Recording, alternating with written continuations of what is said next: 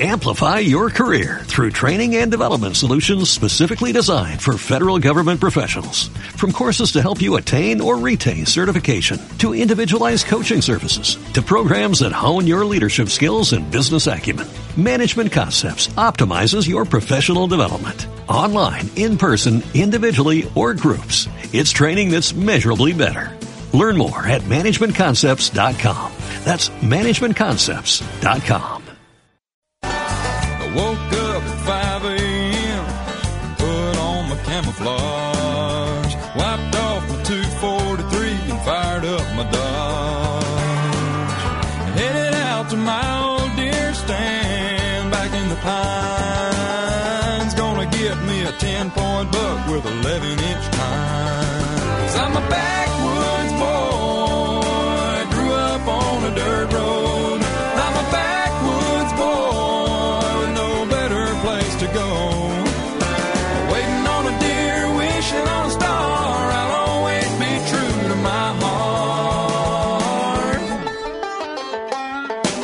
I'm a backwoods boy.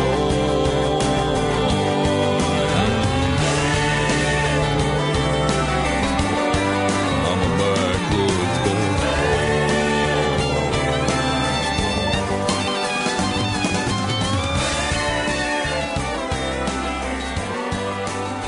This is Jim Strader, and welcome aboard, all you backwoods guys and gals. This is where we gather around, gather around Sunday evenings to share information with each other and hopefully uh, help folks enjoy the great outdoors more as we move forward. I'm doing open lines tonight if you're just joining us. The numbers 571 8484 or 1 800 444 8484. Uh, we've talked about a variety of subjects in the first hour, and I'm sure those type of calls will continue into hour number two. I had promised uh, in the first hour that sometime in the program I would talk about some wildlife observations that I've had in the last two weeks. Basically, I'll, I'll kind of condense it down to that area, and I'd love to know what you all have observed that may or may not dovetail with what I've seen. I'm going to start with some things that I thought were just freakish uh, that actually started for me in January. Uh, I was in Western Kentucky rabbit hunting, and I never recall seeing this in my lifetime. Saw daffodils starting to sprout out of the ground. And this was really just on the heels of that really cold spell that we had. I, I was just amazed that there was enough ground temperature to make those stick their heads up out of the ground. Since then, I have been down in parts of central Kentucky, down in Grayson and Edmonson County here in the last few days. And daggone if the daffodils down there aren't actually developing blooms. Uh, they haven't bloomed out, but the yellow portion of the flower is already evident. And you normally don't see that until sometime in March, early to mid March. So this was, you know, way, way ahead of schedule and continues to point towards, I think, an early burst of spring. Skunks rut in February. Those of us who pay attention to such things and are out on the country roads know that they do, and they rutted a little early. Uh, they started uh, in early February and, and have already pretty much finished out, and they were very evident. You smell them and you see them on the roads. They're they're they're a critter that uh, it's not too hard to tell are on the move because they leave a, a telltale sign, if you will. Um, geese in the last two weeks have started pairing off. What I mean by that, they're breaking out of the flocks. The uh, male and female geese are starting to to seek out areas where they will start nesting. I think you're going to see them start building nests and laying eggs here in the next week or two in a big way because they've started that pairing process. Uh, wood ducks are starting to migrate back into the area, and they're cruising places looking for where they're going to nest. If you have wood duck boxes, this is a great time before they really go to, to getting ready to get ready to clean those boxes out, put new nesting material in them, do any repairs that you might need to do. That is a great fun project and one that shows great reward uh, in terms of your observations of those critters. Sandhill cranes have started migrating back north. I saw big numbers of them in central Kentucky when I was down there early in the week, and I've been hearing them fly over at night and during the day, and they are headed north. And that is a sure sign that spring is not too far behind us. Rabbits are in the midst of their breeding cycle. I'm sure if you've been out and about much, especially on some of these warmer, misty rain nights, the buck rabbits are traveling looking for does to breed, and they're really starting to bunch up and go through that process. Uh, coyotes are becoming a big problem because they're having their pups now and they're very aggressive toward domestic dogs. Uh, several friends of mine have had problems with them here recently, one of whom had a dog mauled by them pretty badly here last week. And this was a situation where he had several uh, squirrel dogs out and they attacked one of the females and uh, gave her a pretty good roughing up. Unfortunately, on the good side of it, the dog's going to be all right, but you want to be aware of that if you've got your dogs out and about in wooded settings or brushy areas where coyotes may be, you will find that they are very, very aggressive toward domestic canines when they're having their pups, which is right now. Um, also, this week, the very first time I heard spring peepers. Spring peepers, those little bitty frogs that you hear uh, calling uh, early and late in the day, mainly in as we approach dark, and they have a trilling type of call that's very characteristic. And again, I was a bit surprised to hear them this week because it had been cold uh, up until the time that I heard them, and it was on the heels of one of those warm rains, and they were in a bottoms uh, down near Leitchfield. And when I first heard them, I, I couldn't scarcely believe it, but sure enough, that's what it was. This past week, on some warm afternoons, I cannot believe this one because it seems really crazy. I have seen some honeybees and houseflies, and that really blew me away because here again, you know, we're in February and it's been plenty cold, and I was a bit surprised to see that, but be that as it may, that was a sure enough observation that I will stand behind. Water maples.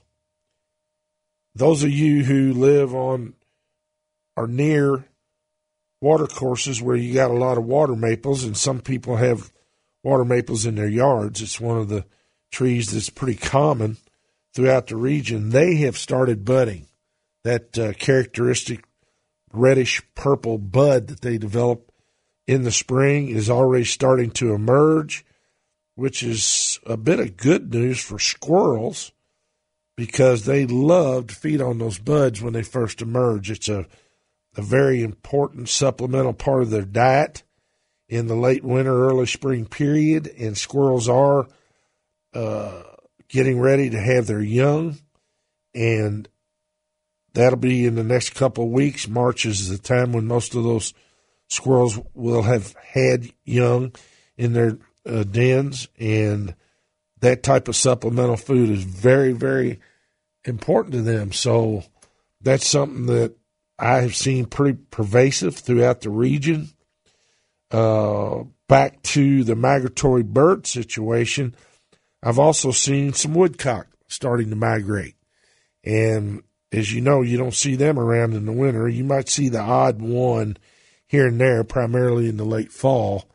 Uh, but they have started their migration, and you will see woodcock and snipe migrating in a big way by the time we get to mid to late March. That's their normal migration period. But I've already seen some out and about, and uh, I thought that was a bit unique too. And I'm talking again from the period of, of mid February moving toward me being on the air tonight. So these are some observations I've had, and I'd love to hear what you've been seeing out there. So the numbers 571 8484 or 1 800 444 8484. Coming back from break, we got Raymond on the line. He's from Hustonville. Raymond will be with you right after the break. The break is presented by SMI Marine. Tim Addington and his staff are ready to get you ready for the spring fishing and boating season. Remember, you never get soaked at SMI.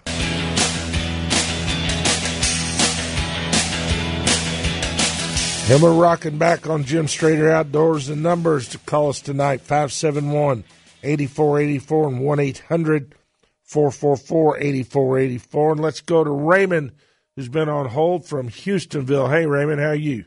Uh, doing fine, Jim. How you? I enjoy your program and everything. I sure do appreciate that, partner. Uh, I just had a couple of questions I wanted to ask. You was talking about birds. I haven't saw any robins this time, you know, and there's usually plenty of them around. And another thing, I was going to ask you about the the deer meat. Is it safe to eat? You know, they claim there's a lot of infection in them, and uh, how can you really tell? You know. Okay. Uh, on your first question, I have just the opposite observation on robins. I'm seeing a, a lot of them around now. I saw a huge migration of them come through on that real bad cold snap we had.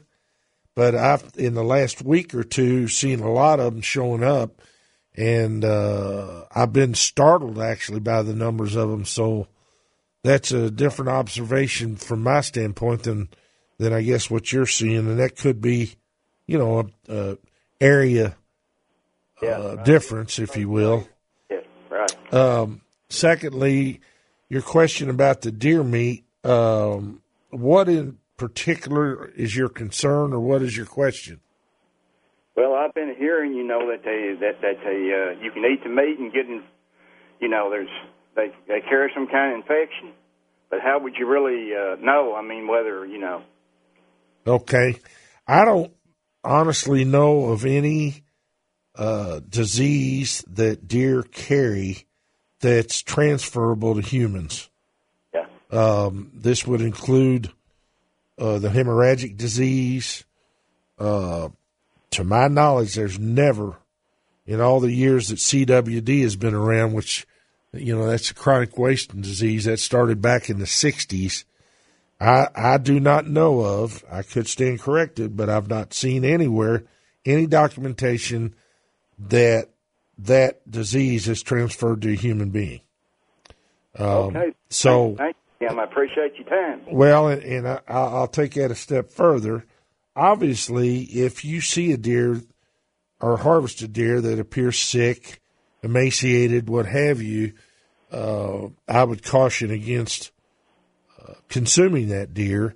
I have in the past shot deer that had obvious uh, wounds and infection in their blood from the result of those wounds, and their meat didn't smell right. The deer was in fairly emaciated condition, and I would never recommend someone consume a deer that was in that type of shape. So that's kind of a word to the wise I'd like to pass Yeah. along, if you will. Okay, Jim. Thanks for your time. Okay, Raymond. Thank you, sir. Let's go to Tony, who's got a question for us. Yes, Tony, you're up. Uh, hello, Mr. Strader. This is my first time calling. I really like the show. I listen to it as often as I can. Well, I Uh, appreciate it very much. Uh, I'm not trying to sound like the old man of the woods, but you were talking about seeing different things like that this time of year, and, I, and I've noticed the same thing. But mainly, what I want to talk about, you was talking about the coyotes, and I've I've trapped ever since I was nine years old, and I've been a nuisance wildlife control trapper for the last twenty something years. And I do have a lot of I have a lot of calls on people where the coyotes are bothering their pets and stuff. But all that said, I just want to ask you if you, because I know you talked a lot outdoors, in about the last eight, or about, or actually 10 or 12 years, I've noticed that the fox, the red foxes are, are getting, I, I catch them right out of, out of Harrodsburg. downtown, you know, in, in I'm talking about in the residential areas. And the only thing I can figure is they're coming in to get away from the cows, because you know the cows are digging their dens out. I just wondered if you if you know anybody that sees the same thing. I've seen the same thing. A lot of my friends have seen the same thing, and and I can tell you what I think some of that revolves around. And I'd love your comment on on the return here of what I'm getting ready to say. I'm not so sure it's from them being run into those areas, but the marginal populations of red fox, which, as you know, tend to get wiped out by coyotes. Uh, Right. They're very aggressive towards them, and they'll they'll wipe them out if they can.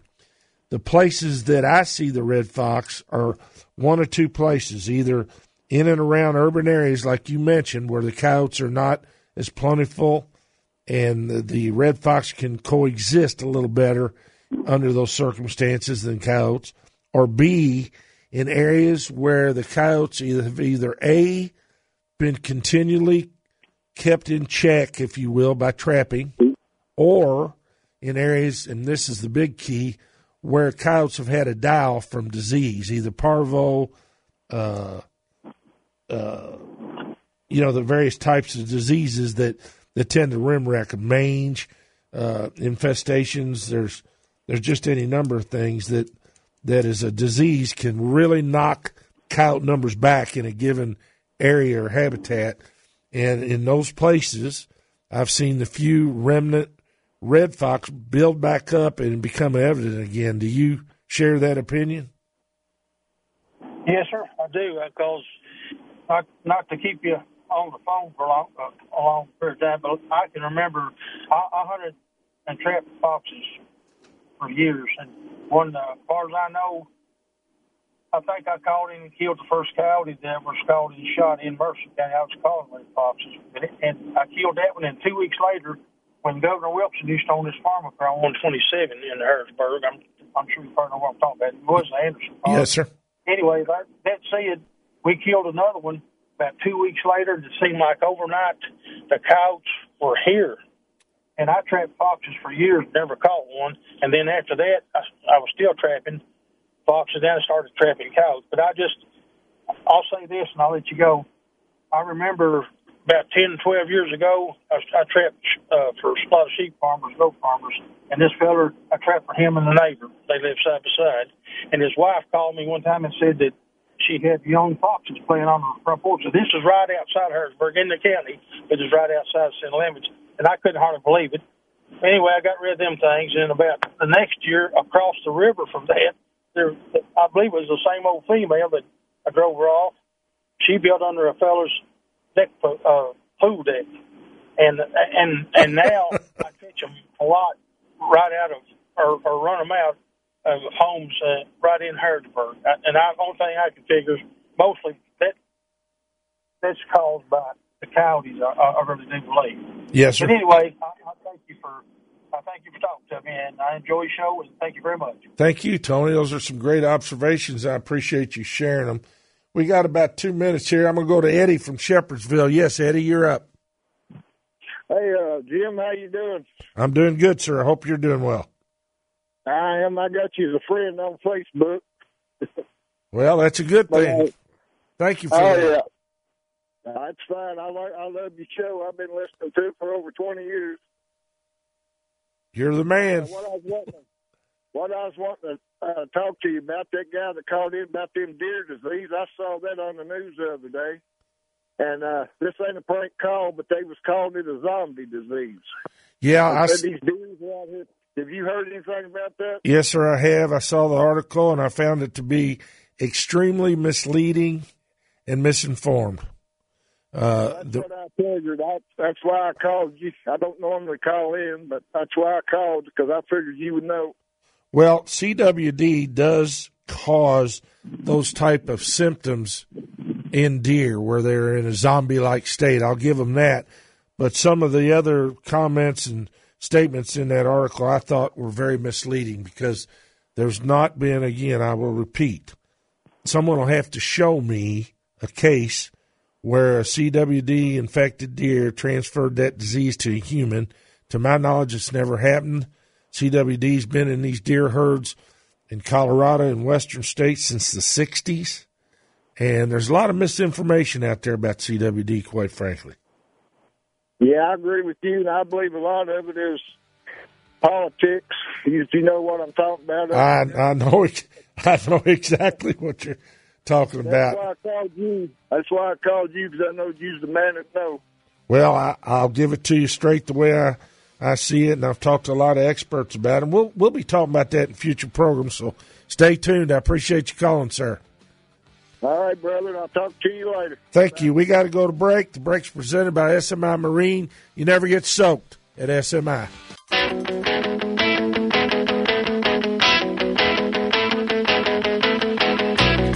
Welcome back to Jim Strader Outdoors. Numbers 571 8484 1 800 444 8484. And let's go to Ben, who's calling about a deer question from Louisville. Yes, Ben, you're up. Hey, Jim, love the show, man. Thank you, sir. Uh, well, it was uh, kind of along this comment to the past couple callers about CWD. I read that there's a couple articles on it, but the interesting, and I first of all, I think it's baloney. But uh, did you happen to read that where they put the uh, uh, infected animal cells in with the human cells in a petri dish, and it infected the human cells? Yeah, but that, as you know, that's uh, that's not the way this works. So, Well, yeah, I know, but it was just I, I just thought it was. I don't think it works like that either. But you know, they're just saying it, it could, uh, you know, eventually come to a point where you know, obviously not zombies, but uh, you know, that disease might could transfer eventually. well, it it might could, but till when or if, I'm a skeptic. And I want to clarify something. I am not. Don't pretend to be any expert on CWD. However, I have researched it every place I could. Uh, I try to stay abreast of things. There's uh, a professor at Louisiana State University that's come up with a, a theory, I will call it at this point, that it's actually caused by a bacterium, that the prions in the brain that everyone thought caused it are not the cause, they are a symptom of it. And he is uh, doing research on this, and it's a very long conversation about where it's going. But here's what I will tell you from looking at it objectively as I can. As I stated, these are the facts as I know them. I don't know of any known case of CWD transferring from a deer to a human being. That's number one. Number two, I do know that in the states where CWD has occurred, there hasn't been a cataclysmic uh, onset of the disease in those herds that either a destroyed the herd or caused any significant population drop. Um, several states took a knee jerk reaction to, to this disease, Wisconsin being one of them, where they found animals with the disease. They went in with sharpshooters and literally obliterated their deer herd. Uh, I don't see the logic in that. You know, if you, how do you cure deer by killing deer? Um, and they've had, quite frankly, some regrets about that. Um, in the states that I've studied and, and with the numbers that I've looked at, it, it, it just doesn't bear out to be this big scare, if you will, that, that some of these folks are buying into. And honestly, the biologists, the scientists, the folks that, that uh, are involved in, in wildlife diseases, they don't agree about this. But the facts that I just gave you, I think, should give one pause to wonder what this is really about. So Right. we'll find out going forward, but uh, th- that's what I do know. Okay, and Yeah. I'm not an expert on the disease by any means. Let, let me ask this: I, I don't know if I'm right or not, but I was told that uh, that spread through, uh, for instance, uh, one deer uh, using the restroom on a plant, next deer coming along eating it. Is that how it spread in between? They don't really know. They They, don't know. they, they don't really know, Ben. There's a lot of theories about that. They're saying it's muzzle to muzzle contact, It could be spread in urine, uh, etc. And honestly, I haven't seen a definitive article or what have you that actually tells how it spread. There's some uh, biologists and some folks that believe those prions, those uh, uh, aberrant cells in the brain, are akin to Alzheimer's, for example. That, in other words, it's not something where that deer actually spreads it to another deer. Now, the bacterium theory that's brand new, this just came out here recently, seems to make some sense, but if you read the conclusions that that professor at LSU has about this, that I saw through the Pennsylvania Fish and Game uh, uh, Department's spokesperson that spoke to this, they're saying if, if we don't stop this, there won't be any more deer in the whole world. Literally. They're saying that if this gentleman doesn't develop a vaccine uh, for hunters to put in the meat uh, to see if they've got CWD, will be in danger of eating the meat. His theory being it will eventually cross over into humans. I mean, I'm just not buying that at this point. I, I just, it sounds like somebody that's after a great big research grant to me. That's what that sounds like. To be honest. Yeah, and, and it seems like that uh, if it was uh, uh, if it was spread like that, it would be uh, you know there wouldn't be deer population left if it, you know because they're so close together. Well, the the best place to look at that as a I'll call it a laboratory, if you will, would be in wild deer that have been exposed to that in Colorado, Wyoming, and those western states since the 60s. And there hadn't been any huge die for their deer. There hasn't been any reports of humans being infected by it. You know, I can go on and on. So I'm looking at it a jaundiced eye and waiting for the experts to finally agree. That's what that's where I'm at, if that makes sense. Yep. Well, thanks, Jim. All right, Ben. I appreciate it very much. Um, let's see. Let's go to Dan, who's calling from Indiana. Yes, Dan, you're on. Hey, how are you doing, Jim? I'm doing pretty well. I'm getting thrown a lot of questions tonight that are take some explanation. I hope folks can appreciate where I'm coming from.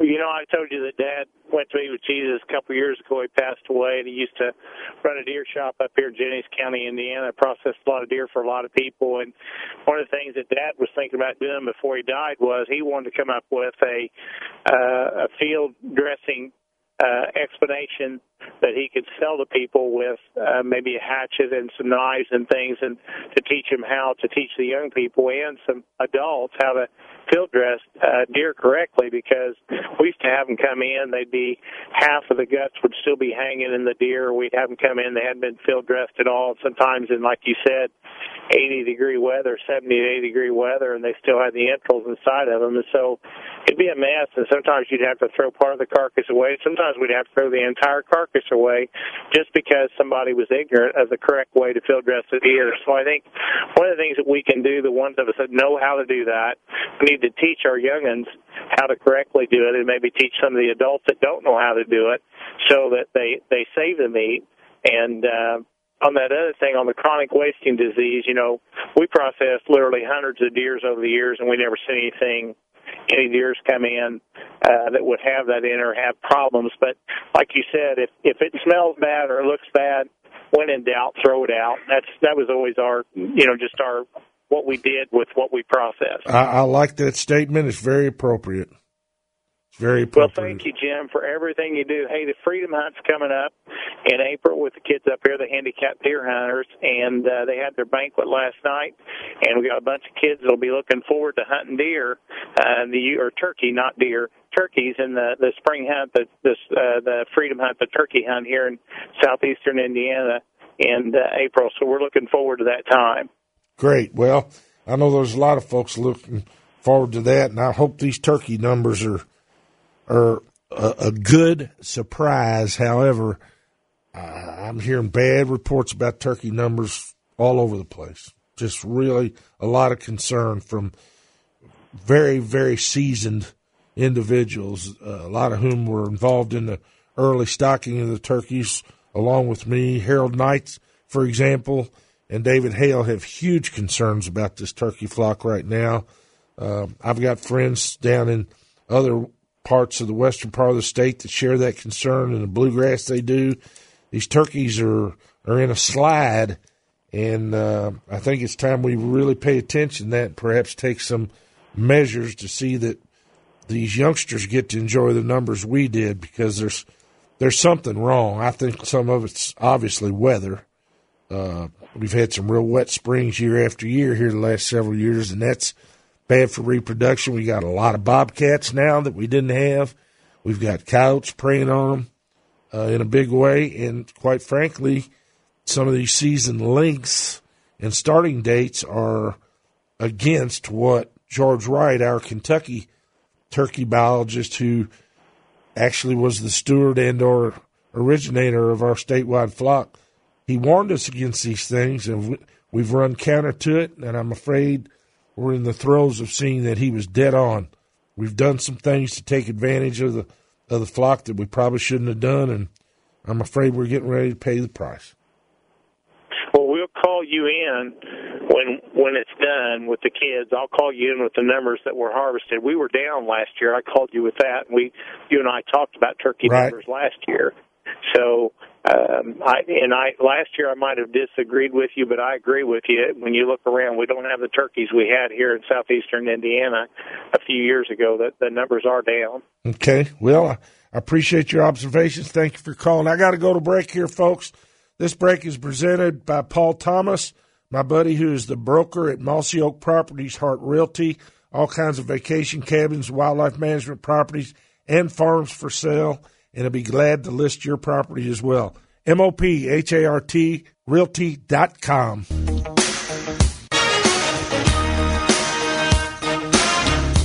And we're back on Jim Strader Outdoors. We've got several folks on the hold here, so let's get right to it. My boy Beanie calling from Pikeville. Hey Beanie, how you doing? Jim, don't add any more days to the week. I've been driving my life away, and believe me, with the wind like today, it's been a tough ticket. I bet it has. You had to grip that wheel today, buddy. Oh my gosh, either that or swim. I just I, I was in Pikeville, Kentucky. They had a landslide, and the road's been closed. They finally got it open, so. But anyway, uh, my wife and I have been flipping out because all of a sudden we have so many moles down our place down Patoka Lake. And we used to have mole chasers, those things that vibrate. It didn't seem like, you know, we had many moles, but I'm telling you what, it we are overrun with it. So what do you do to get rid of moles? Uh, those mole traps that they have that you set on their their runs that's uh, triggered when they come down the run are, are pretty darn effective. I don't know if you've seen Okay. it, but it's a spring loaded trap Uh, with that's- looks like a frog gig on it, and when he trips the trigger, it, it gigs him, and they're very effective, especially if you you know put them on those active runs. well, I'll tell you what, I don't know if I can afford about as many because all the runs we've got. It's crazy. Well, I'll tell you what, they're getting very active now that the subsurface temperatures are warming up, and uh, they'll make a lot of trails. So you may not have as many as you think. They're just getting real active right now. Yeah. Okay. Well, I just got to thank iHeartRadio because I never miss a show. I, you know, even if I got people on the bus that love listening to you. So continue doing the great job you do. And uh, I did get one big ten point this year at about seventy miles an hour on the on the uh, Mountain Parkway. And I'll tell you what, you know, we talk about that all the time, folks. Do not ever swerve to miss a deer. Just put your brakes on, and if you hit it, that's what insurance is for. You know, we know so many people that flip their cars and hurt themselves because they try to avoid those animals on the road, and it's just not worth it. You know what I mean? I do, I do, and that comes from a professional driver. Beanie, it's always good to hear from you. Let me get off so I can hit these other Thank folks before we run out of time here. Absolutely. Let's go to Jim, who's calling from Independence, Missouri. Yes, Jim, you're up. Uh, thanks, Beatty. Uh, thanks for taking my call. Um, well, uh, I have a couple of things to add to your uh, conversation about the deer uh, disease. I mean, one of them is that uh, the way I understand it is that only one out of five people would be susceptible to it. And then I don't know where you're getting that information, but go ahead. I don't. I've never heard that. Like I say, there's never been any known infection transferring from a deer to a human of CWD that I'm aware of. Oh, I may be talking about that uh, the other one, uh, but uh, then they also said that uh, it, it takes about ten years to develop any symptoms from it. So, you know, exactly, I, I don't know. But uh, the other thing, I was wondering, what's the name of that uh, uh, archery thing? Town archery. Uh, there, there's a the Taylorville meets, and then what, what was the? Taylorsville Butcher Block. Yeah, Okay. and then right, right after that, you there was a, a sponsor. Uh, Uh, Gun World and Archery Pro Shop. okay. Incidentally, while we're on that subject, uh, and I appreciate your call, Jim, I want to give a shout out on something that's occurring at Archery World or Gun World and Archery Pro Shop. Uh, Alan Edwards and his staff are having a special meet and greet this coming Saturday, March the 2nd. And Jim Burnworth, who most of you are probably familiar with, he's the guy that has the highly popular Western Extreme television show on the Outdoor Channel. Jim Burnworth is going to be at Archery World 12 to 8 p.m. Saturday, March 2nd. Again, he's going to be at Gun World and Archery Pro Shop 12 to 8 p.m. this coming Saturday. That's in Corydon, Indiana, across the street from John Deere. They're going to have uh, also going to have Isaac Kirsten, who's with WowAfrica.com. He is a, a professional hunter and tour operator in South Africa, Zimbabwe, and Tanzania. And Isaac will be there to give away a trip to Africa. And they're going to have sales items as well. So this is going to be a great thing. I'm going to be there. I can't wait to meet Burnworth. He's quite an accomplished archer and, and unbelievable hunter. One of the most popular shows, really, on the Outdoor Channel. Again, and that's at Gun World and Archery Pro Shop in Corydon, Indiana, right across from John Deere. That's this coming Saturday, March 2nd, from 12 to 8 p.m. So come on out, see if you can win a trip to Africa, take advantage of the sales, and meet one of the real big names in the outdoor industry, Jim Burnworth with Western Extreme. All right, enjoyed visiting with everybody tonight. Great calls. I love open lines. And remember, you can keep up with us on Facebook during the week. It's Jim Strader Outdoors on Facebook. You can also access our programs at Spreaker.com where we're on podcast if you missed the program. God bless everybody.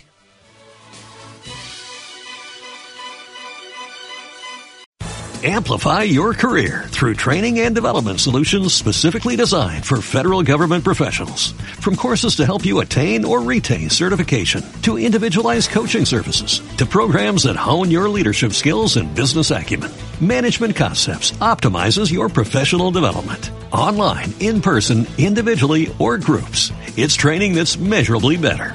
Learn more at managementconcepts.com. That's managementconcepts.com.